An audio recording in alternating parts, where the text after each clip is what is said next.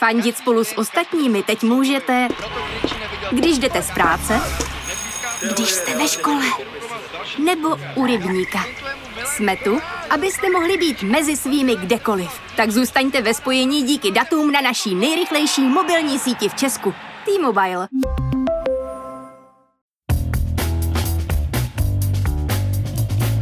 Právě jste si zapnuli stopáž.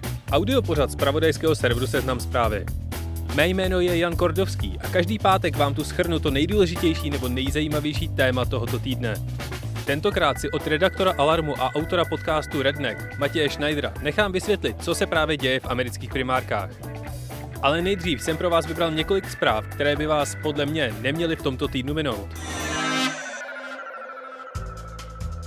Ukazuje se, že premiér Andrej Babiš dělá přesně to, čeho se jeho kritici obávali. Podle zjištění našich kolegů Janka Kroupy a Honzy Nováka, Chile úkoluje vládní experty kvůli soukromému biznisu Agrofertu. Slovenské volby vyhrálo hnutí obyčejní lidé Igora Matoviče. Ten tento týden dostal za úkol sestavit vládu. První otázka české televize na dezignovaného premiéra byla přesně ta, která všechny zajímá. Kdo vlastně jste? Parlamentní volby proběhly taky v Izraeli, už třetí za poslední rok. Tento pokus vyhrál současný a nejdéle sloužící premiér Benjamin Netanyahu. Překvapením je historicky největší počet křesel společné kandidátky arabských stran. V Knesetu také poprvé usedne žena, která nosí hijab. Maďarská veřejnoprávní média začala svým zaměstnancům zakazovat informovat veřejnost o vybraných neziskových organizacích. Pokud budou novináři chtít psát o Gretě Thunberg, musí své nadřízené žádat o povolení. Plot zatím Orbán postavil jen na jižní hranici. Lucembursko od března nevybírá peníze za užívání své veřejné dopravy.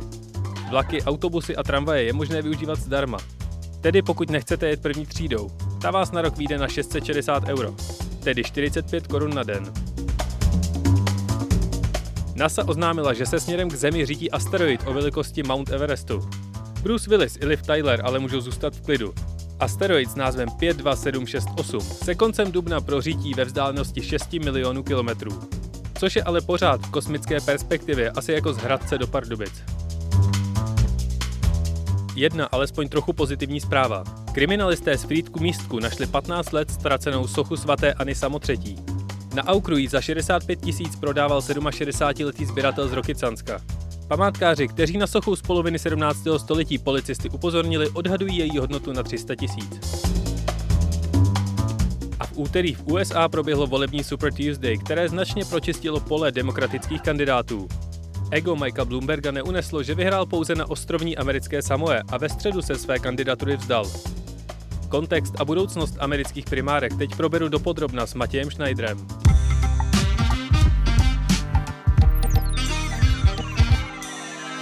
Ještě než začneme, dovolte mi prosím jednu drobnou vsuvku. Rozhovor s Matějem jsme natáčeli ve čtvrtek ráno, ale hned ten den odpoledne se ukázalo, že z primárek odstupuje i senátorka Elizabeth Warren. Tak to prosím při poslechu berte v potaz. Pojďme na to.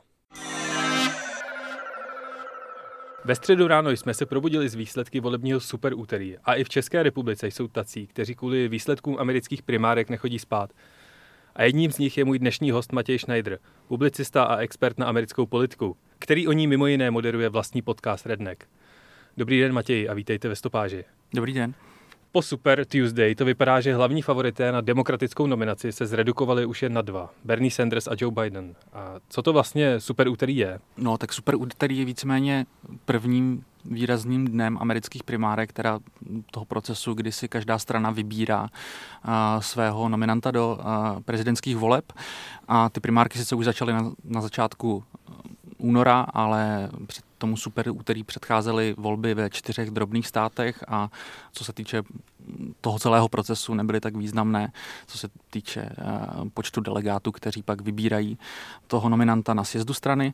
To super úterý se nazývá super úterý, protože se letos volilo ve 14 státech a v nich se rozdělovala eh, okolo třetiny všech těch delegátů, takže mm, komu se zadařilo na to super úterý, tak eh, vlastně má dost velkou šanci se pak stát nominantem. Oni z toho vyšli tady dva eh, kandidáti ze součas, z toho procesu zatím nejlépe, a to sice bývalý viceprezident eh, Joe Biden a pak demokratický socialista Bernie Sanders a víceméně zbytek těch primárek asi bude dost o utkání mezi těmito dvěma póly demokratické strany. Proč zrovna v roce 2020 je ta, ten závod tak sledovaný a tak důležitý? Ono, když sledujete americkou politiku a prezidentské volby, tak ono se o každých volbách vždycky říká, že jsou to ty nejdůležitější volby našich životů a takhle říkalo se to minule, bude se to bez pochyby říkat i příště. Ale tentokrát je to samozřejmě sledované, protože jsou všichni zvědaví, jestli se někomu podaří z Bílého domu vyhnat Donalda Trumpa, který je braný jako stále jako trošku někdo, kdo do toho Bílého domu úplně nepatří. Takže samozřejmě z tohohle ohledu je to celkem zajímavé. A v jakém rozpoložení je teď demokratická strana po třech letech, co je Donald Trump v Bílém domě? Demokratická strana je v dost blbém stavu už jenom kvůli tomu, že vlastně se jí proti Trumpovi nic moc nepodařilo udělat. Samozřejmě nejneslavněji teďka v poslední době nezdařený pokus o impeachment, který vlastně spíš Trumpovi reálně nahrál do karet, protože teďka o sebe může prohlašovat, že teda tím ten impeachment přežil. Ale ono nejde jenom zdaleka o poslední tři roky, ale vlastně demokratická strana si zažívá tak trochu krizi. Co je nejdůležitější pro tu krizi je, že se uh, řeší, jestli se demokratická strana trošku navrátí ke svým kořenům z doby uh, Franklina Delano Roosevelta a stane se opět stranou, uh, která víc hájí zájmy pracující třídy. Což se změnilo někdy na přelomu uh, 60. 70. let byl nějaký začátek, pak během vlády Ronalda Reagana se to tak potvrdilo a nejvíc se to pak potvrdilo prezidentství byla Clintona, že se z té strany stala trošku jiná strana, která se víc přesunula a začala se soustředit spíš na ty takzvané bílé límečky a na profesionální městskou třídu a lidi pracující na univerzitách a takhle, nebo prostě ti trošku uh, majetnější. What we need is a new politics that brings working class people into our political movement which brings young people into our political movement. and which in November will create the highest voter turnout in American political history. Teďka je otázka, jestli se to neláme zpátky a otázka, jestli, jak se s tím ta strana vypořádá. Tohle samozřejmě tenhle ten trend zpátky k tomu hájení zájmu té pracující třídy to právě reprezentuje dost Bernie Sanders, zatímco bývalý viceprezident Joe Biden spíš představuje nějaké setrvání v tom stavu, který panoval teďka poslední půl století. Jak je možné, že za ty tři roky se demokraté nebyli schopni shodnout na nějakém jasném frontrunnerovi, který by tu stranu tlačil dopředu a už by připravoval půdu na ty volby v roce 2020?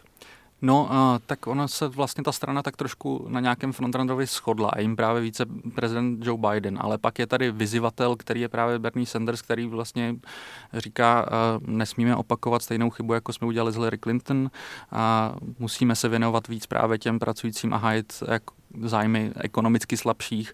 Pokud to neuděláme, vyhraje znovu Donald Trump. A problém tady je, že samozřejmě ten establishment té strany si celkem stojí za svém a, a trvá na tom, že právě viceprezident, bývalý viceprezident Joe Biden je ta správná volba. Sanders a jeho křídlo má jinou představu a víceméně celou dobu probíhá nějaký, nějaký boj mezi těmi dvěma frakcemi. Pojďme tedy k důvodu, proč tady vlastně dneska sedíme, a to je volební Super Tuesday. Joe Biden během něj docela překvapivě chytnul druhý dech. Ale Bernie Sanders zase vyhrál Kalifornii, což je stát s největším počtem delegátů v tomto kole. Nebo vlastně s největším počtem delegátů vůbec. Mm-hmm. Je to překvapivý výsledek? Na jednu stranu trošku jo. Ta kampaň víceméně probíhá už rok ve větším tempu poslední rok, co se víceméně dělo, bylo, že se různí kandidáti toho středu té strany snažili naznačit, že by možná byli lepší než eh, Joe Biden, který, řekněme, není už nejmladší. A pro spoustu lidí není ideálním kandidátem, až spousta lidí se bojí, že eh, Donald Trump ho spolkne jako malinu teďka v těch prvních čtyřech státech, eh, v těch, obzvlášť těch prvních třech, měl právě celkem úspěchy Bernie Sanders a zdálo se, že Joe Biden, který byl vlastně nějakým takovým tím předpokládaným favoritem, tak eh, vlastně dost pohořel.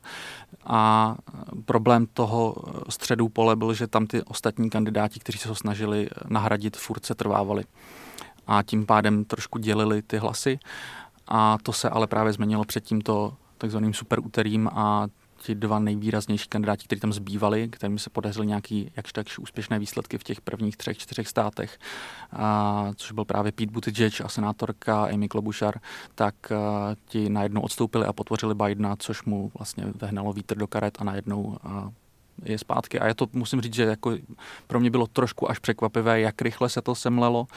Čekal jsem, že to odstupování postupně těchto těch středových kandidátů bude trvat díl, ale je vidět, že teda demokraté se trošku poučili z roku 2016, a kdy v republikánské straně ničeho takového nebyli schopni a tím, že právě tříštili ty okolní hlasy a nebyli se schopni sjednotit proti Donaldu Trumpovi, tak mu vlastně pomohli do Mílého domu. Koho vlastně Joe Biden přitahuje a co jsou jeho silné a slabé stránky? Mně přijde, že je to trošku takový kandidát kompromisu.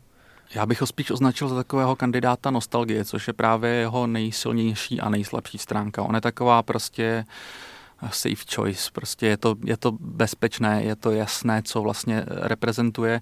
Jeho největší silná stránka je právě nějaká nostalgie po tom, že byl teda viceprezidentem za Baracka Obamy ale to je podle mě zároveň jeho největší slabina. To je další věc, o které jsem tady ještě nemluvil. Já si myslím, že se musí eh, demokratická strana vypořádat s odkazem Baracka Obamy. A v podstatě doteď je to něco takového trošku nedotknutelného, ale myslím si, že pokud eh, si demokraté neuvědomí, že to je, není stejně tak nedotknutelné pro většinu Američanů, jako je to pro ně, tak eh, tak nemají šanci vlastně na nějaké velké volební úspěchy. Takže, jak říkám, tady je, je ta jeho silná stránka, je zároveň jeho největší slabinou, protože eh, i když si to vezmeme čistě pragmaticky, eh, ta politika, kterou nastavil Barack Obama, eh, jejím přímým důsledkem je Donald Trump. Takže otázka, jak moc je chytré stavit tady narrativ o tom, že teda se vrátíme před Donalda Trumpa a vlastně co dál. Bude tady další Donald Trump za další čtyři nebo osm let v případě, že by se vůbec Joe Biden do toho Bílého domu dostal, což myslím si, že v jeho současné kondici vůbec není nic jasného. Kandiduje Biden s nějakou jasnou vizí? Má nějakou hlavní message? To, co on se snaží nejvíc akcentovat, že byl viceprezidentem Baracka Obamy a že je ten rozumný kandidát oproti revolucionáři eh, Berniemu Sandersovi. Bernie Sanders, kontroverzní kandidát, kandiduje jako demokratický socialista, ať už to znamená cokoliv, koho vlastně přitahuje a je jeho base, je jeho základna voličská nadšená, nebo je jen podobně jako u Trumpa zhrzená tou společenskou situací a tou ekonomickou situací, ve které se nachází? Já myslím, že to se úplně nevylučuje tohle. Já myslím, že zároveň je trošku uh, zhrzená, a, a myslím si, že když se člověk podívá na ne ty největší makroekonomická čísla eh, ohledně Ameriky, ale ohledně, když se podíváte na to, kolik víceméně eh, peněz mají, eh, mají ti američani, kteří mají nižší příjmy, kterých je opravdu hodně, tak myslím si, že ta zhrzenost je trošku na místě. Podíváte se na jejich kvalitu života. Myslím si, že je tam překryv právě s tou base Donalda Trumpa a upřímně řečeno, když narážíte na ten demokratický socialismus, mně přijde, že vlastně tenhle ten nějaká ta zhrzenost a ten pocit, že vlastně ty elity ve Washingtonu v obou stranách vlastně pro nás toho zase tak moc nedělají, že vlastně ta politika se zabývá věcma, které nám vlastně nepomáhají a jde na ruku boháčům a elitám, tak mám pocit, že tohle je daleko důležitější dělení v americké politice než právě to pravolevé. Myslím si, že právě tenhle ten nějaký akcent na ekonomický populismus, který si Donald Trump představuje jinak než Bernie Sanders, ale vlastně jsou, jsou v tom oba nějakým způsobem podobní. Myslím si, že ta vize Bernieho Sandersa je daleko pozitivnější než v případě Donalda Trumpa. A co je další jeho potenciální výhoda oproti Donaldu Trumpovi, je, že Donald Trump už je v Bílém domě. Je tam tři roky a vyneslo ho tam právě velká vlna populistických slibů a, a jakkoliv v médiích byla akcentovaná hlavně eh, takové ty kontroverzní sliby té zdí s Mexikem a takhle, tak on během své kampaně mluvil o mezinárodním obchodu a právě o přesně těchto těch věcech, že má řadový Američan eh, to vlastně dost schytal za posledních několik dekád a jeho kvalita života se nezvedla. Myslím, že na to dost lidí slyšelo, ale on s tím vlastně reálně v tom Bílém domě zase tak moc neudělal. Zatímco kampaň měl takovouhle populistickou, tak v Bílém domě se chová vlastně jako celkem dost standardní republikán. To myslím si, že je jedna z věcí, která případně Sandersovi hraje do karet, protože dokážeš si představit, že právě nějací voliči, kteří třeba i volili eh, Trumpa, tak si řeknou, OK, tak to nám nevyšlo, tak pojďme klidně zkusit tohle, i když se tady starý pán označuje za socialistu, což je samozřejmě v Americe trošku problematičtější nálepka, než řekněme tady v Evropě. Kromě těchto dvou jasných frontrunners Bidena a Sandersa je ještě v primárkách senátorka Elizabeth Warren. Má nějakou šanci na to, že uspěje? Myslím, že v této fázi nemá a zdůraznil bych, že tam ještě je jedna kandidátka a to sice e, kongresmenka Tulsi Gabbard, kterou teda mám pocit, že média, média taky celou dobu kampaně dost ignorovaly a ona je taková establishment straní, taky nemá e, příliš rád a je na tom trošku podobně v tomhle jako Sanders ale e, ta nemá už šanci už vůbec žádnou a myslím si, že se dá očekávat, že brzo odstoupí a podpoří právě Sanderse. Elizabeth Warren tam je to trošku složitější, tam je vůbec otázka, jak ji charakterizovat. Ona je někde tak na pomezí právě mezi tím středem, který reprezentuje Joe Biden a, a tou, tou levicí, kterou reprezentuje Bernie Sanders. A proč v tom závodě vlastně vůbec zůstává? Já myslím, že ona si představuje, že třeba by teoreticky mohla být viceprezidentkou některých z těchto kandidátů a to jí úplně nevychází, podle mě. To souvisí s tím, jak ona vedla celou tu kampaň. Právě posloucháte Stopáž, sedím tady s Matějem Schneiderem z eh, Alarmu Matěj, mediálně zajímavá byla účast Michaela Bloomberga, miliardáře a mediálního mogula.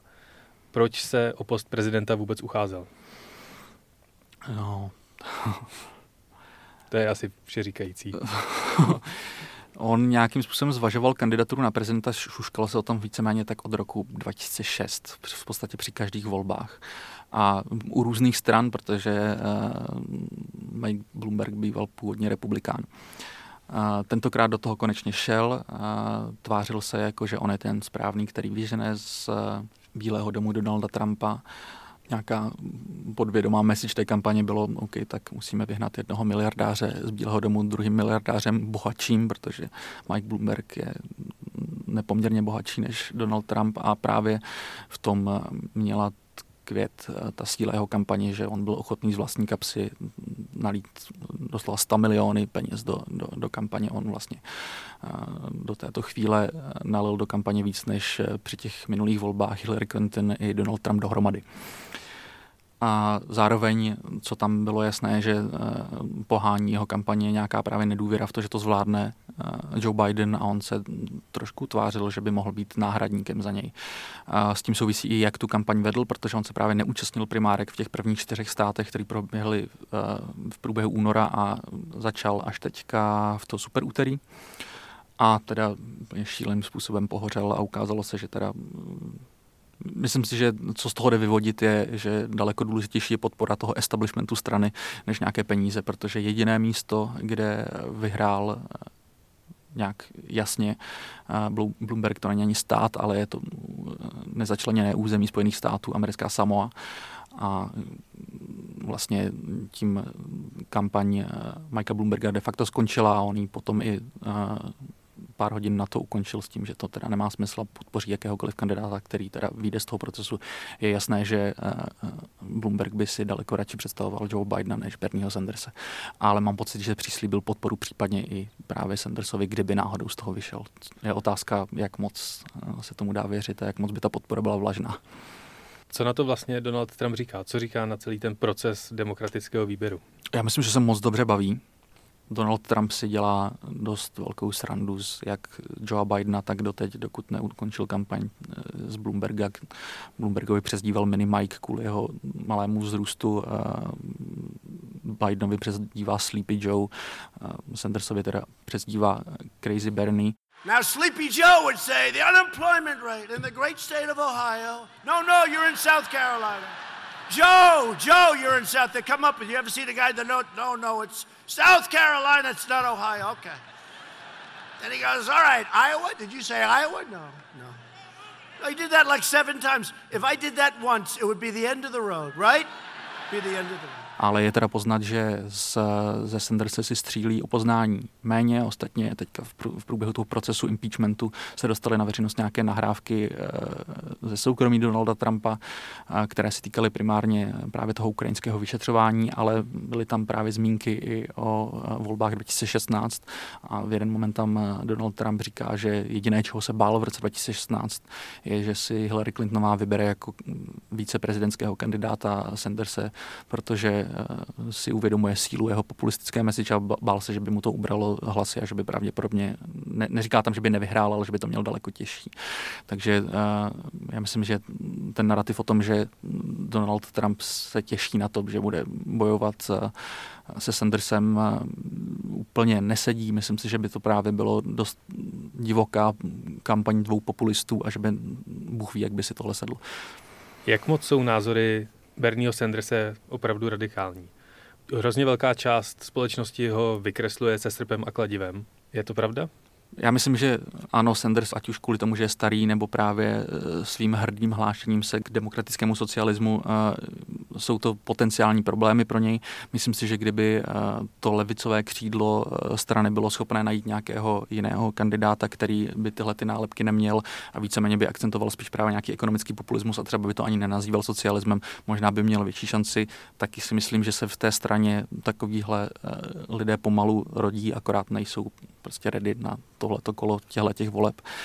A, ale myslím si, že opravdu označovat to za něco mm, revolučního, byť s tím slovem operuje sám Bernie Sanders, označuje, že potřebuje Amerika nějakou politickou revoluci a takhle. Um, myslím, že je to spíš jako retorická věc, než by to bylo opravdu něco tak radikálního. Myslím, že spousta těch jeho programů jsou víceméně takový levý střed. Jsou tam nějaké výjimky a třeba právě uh, jeho klimatická agenda, takzvaný Green, Green New Deal, která je už vlastně dost ambiciozní, ale stále se bavíme o vlastně nějaké středolevé byť třeba hodně utrácivé politice, ale ne o žádném revolucionářství. Podle vás má větší šance na výhru Bernie Sanders anebo Joe Biden? Teď to myslím tak, že porazit Donalda Trumpa. Jestli jde o to porazit Donalda Trumpa, tak myslím si, že úplně jednoznačně má větší šanci uh, Bernie Sanders. Neberu to jako nic jistého, ale myslím si, že má prostě nějakou šanci, kdežto Joe Biden podle mě opravdu ho Donald Trump si na něm pochutná takzvaně. Ať už proto, že opravdu eh, je vidět na Bidenovi, že hodně stárne a řekněme, že není úplně tak retoricky hybitý, a tak kvůli tomu, že vlastně není jasné, co on těm voličům nabízí, kdežto Sanders prostě tady má nějaký ten svůj ekonomický populismus, eh, ty výdaje, které dávají američané na, na zdravotnictví jsou úplně eh, neuvěřitelné z našeho pohledu, takže tady je nějaká jasná message, jak, se, eh, jak by se mohl zlepšit, zlepšit život řadového američana. Co je velký problém, je, že tyto volby, každé volby, které, eh, kde ten člověk, který v tom Bílém domě už je, obhajuje, jsou víceméně, často se o nich mluví o tak, jako o takovém referendu o ekonomické situaci. Tam je problém v tom, že jedna věc jsou ty makroekonomická čísla, kterými se Donald Trump chvástá, jako jsou třeba míra nezaměstnanosti a, a takhle. Druhá věc je nějaká reálná žitá zkušenost těch Američanů a tam to je samozřejmě trošku problematičtější. A mám pocit, že tam nějaká šance pro Sanderse v tomhle je, ale uh, myslím si, že je to celkem jako těžký boj, protože on by prostě uh, musel uh, jednak vysvětlit Američanům opravdu že se nemají tak dobře, jak se Donald Trump tváří a za druhé by musel přesvědčit, že teda ty jeho plány je k tomu, že se budou mít lépe dovedou. A kdo si myslíte, že vyhraje primárky? To se v tenhle moment opravdu neodvážím typovat. Myslím, že na straně Bernieho Sanderse eh, je tohle, co jsem teďka zmiňoval, na straně Joe Bidena je ten obří aparát té strany a k tomu připojené, připojené jejich eh, mediální spojence, jako třeba stanice MSNBC a tak dále. Minimálně po tomu super úterý eh, má celkem Sanders co dohánět, rozhodně to není, nebo není pro, pro ně nějaký lehký boj, ale ne, neřekl bych, že, že, že jde vyloučit, že to Sanders nějak urve. Kde by měli posluchači hledat informace o amerických volbách, respektive kde čerpáte vy?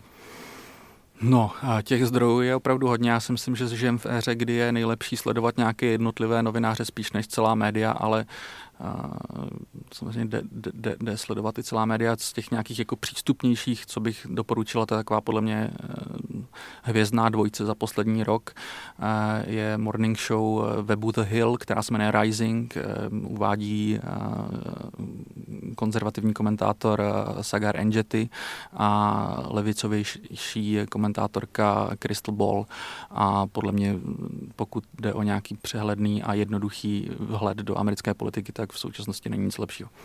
A sledovat můžeme i vás na Twitteru pod vaším jménem Matěj Schneider, psáno s ch. Kde ještě jinde můžeme vaší práci najít? Já jsem před asi dvěma měsícema, jak jsem začal dělat ten podcast, tak jsem tomu založil facebookovou stránku. Ten podcast, jak jste zmiňoval, se jmenuje Redneck, akorát Facebook se domnívá, že slovo redneck je handlivé označení, s čím teda úplně nesouhlasím, ale tak kvůli tomu ta stránka se jmenuje bez samohlásek, tedy RDNCK tak tam taky sdílím nějaké, nějaké průběžné eh, typy na články a samozřejmě ten samotný podcast.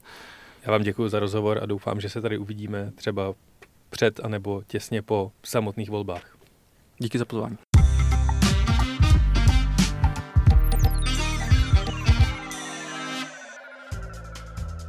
A na závěr bych vás rád osvěžil trochu kultury a betonu.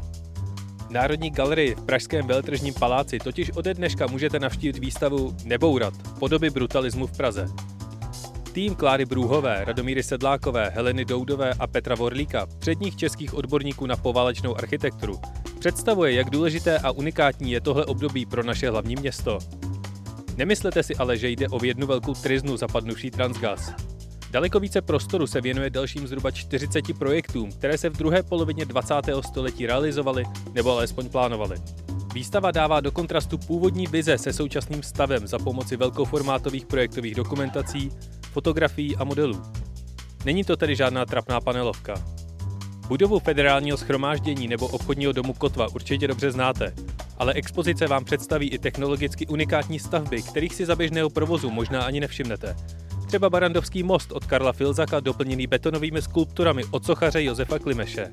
Spolupráce s předními československými umělci se prolíná celou výstavou a pokud se vám programově nelíbí beton, tak můžete obdivovat díla Vladimíra Preclíka, Olbrama Zoubka nebo třeba sklářského dua Libenský a Brichtová. Tato éra je v československé architektuře snad posledním obdobím, kdy se dařilo realizovat velké projekty i za pomoci jiných hodnot než jen rozpočtu. Vzhledem k tomu, že brutalismus v celé České republice mizí rychleji, než se stačí dělat výstavy, doporučuji vám zajít si do veletržáku zavzpomínat si nebo povzdechnout nad tím, co za unikáty tu mohlo místo těch všech unilých skleněných kanceláří stát. A to je pro tento týden opět vše. Pokud se vám stopáž líbila, budu rád, když nás pochválíte na sociálních sítích a nebo ji doporučíte svým známým. A jestli máte nápady na témata nebo nějaké návrhy, jak stopáž zlepšit, Pošlete nám je na adresu audio.seznam.cz. Pořadem jsem vás provázel já, Jan Kordovský. Díky za poslech a příští pátek jsme tu zas. Užijte si víkend, jak nejlíp umíte.